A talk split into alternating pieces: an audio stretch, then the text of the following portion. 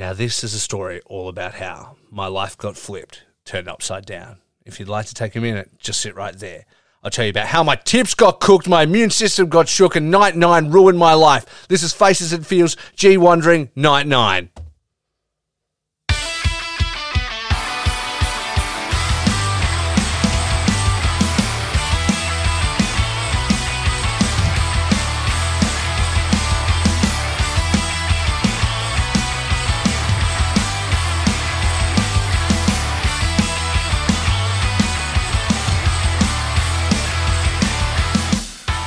Welcome everyone to Faces and Feels. Sorry about my outburst, but I have been through it.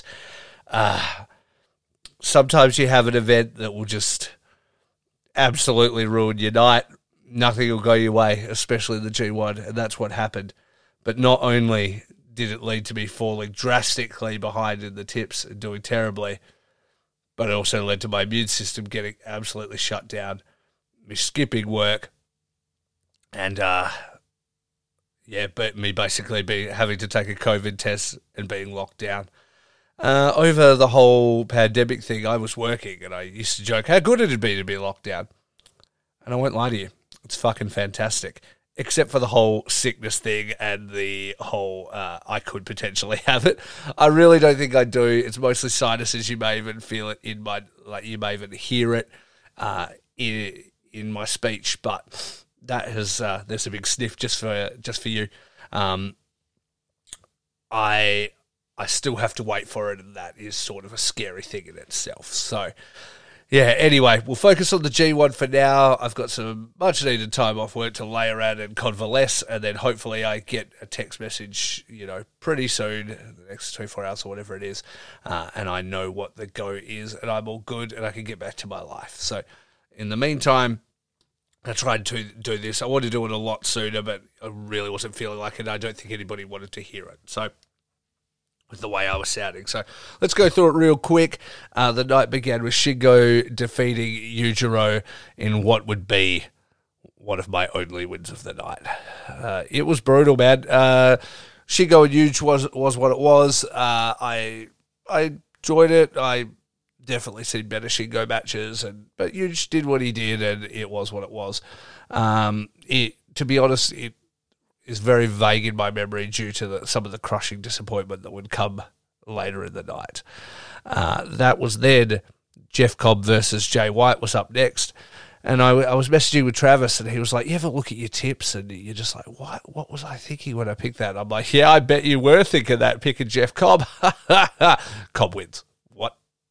Uh, okay. Didn't see that coming. I guess New Japan put some value in it. Was actually a good match. I really enjoyed it, but I did not like that outcome at all.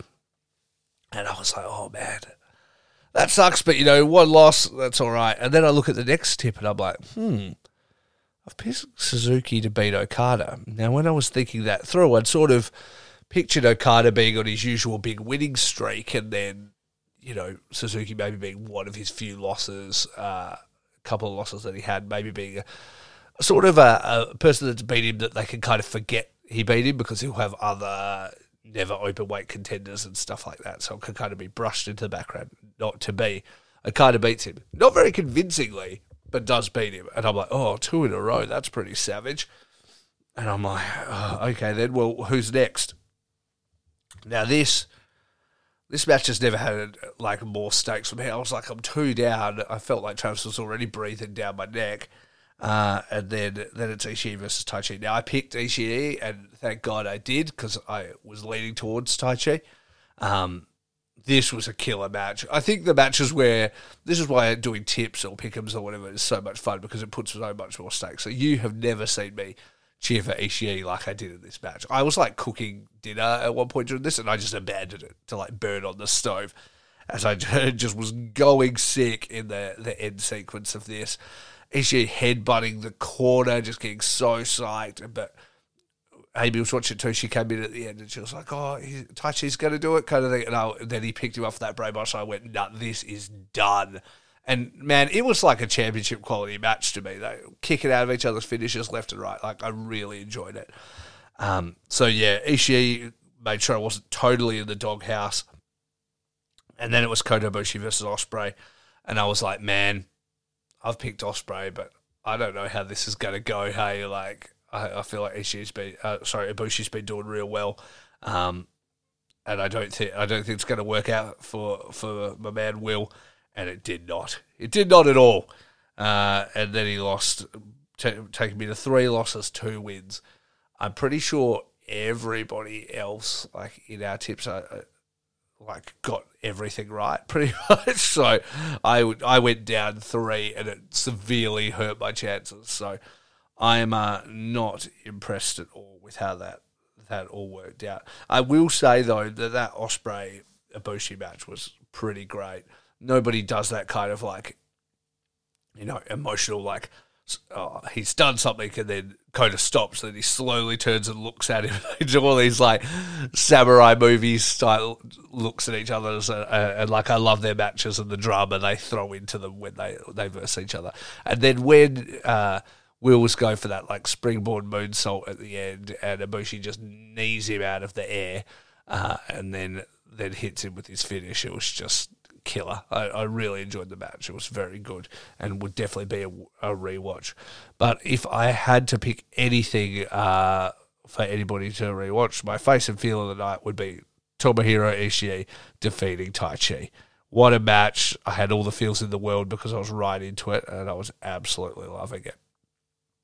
Uh, the next night is going to be night 10. I'll run through my picks real quick for you. Um, it's going to be me picking uh, Goto in the only match that I've chosen him to win in the whole tournament. Oh, God, that's going to come back to haunt me. Um, but hopefully he can beat Yano. Yano's been pretty deadly, so I'm kind of hoping for him to just uh, nip that in the bud real quick for me. Then I've got Sanada versus Zack Sabre Jr. I am uh, I'm not feeling good about that one at all, if I'm honest. Uh, I did I never pictured Sanada to go like like so many losses in a row, and then he's just like beaten the champ recently, and I'm like, nah, he needs to start picking up some wins. So I don't think it's looking too good for my man Zack there. Then I got Evil defeating Juice. I'm sure there'll be some shithousery, and he'll manage to pull that one off. I've got Naito beating Yoshihashi. And you know, I've been about Yoshihashi this tournament. He's been coming back, but he ain't beaten the champ. There's no way. Um, and then the ace, my girlfriend, Hiroshi Tanahashi defeating Kenta. That would be glorious. That's what I want to see come to pass, and that would be the shit. But hey, if Zack Sabre could win that, if that all goes goes to plan, I'll get five out of five, and maybe I can redeem myself from the absolute travesty that was night nine. okay, guys, I am still feeling quite average. I'm going to wrap this one up. I was trying to keep them around 15 minutes, but you know it is. Uh, it is what it is. I just want to try and get the content out there as quick as I can. So I hope you all enjoyed night nine. I hope you're all ready for night 10. And uh, as always, uh, this has been Rafe. This has been Faces and Feels G Wondering. And I'll see you at night 10. Peace out.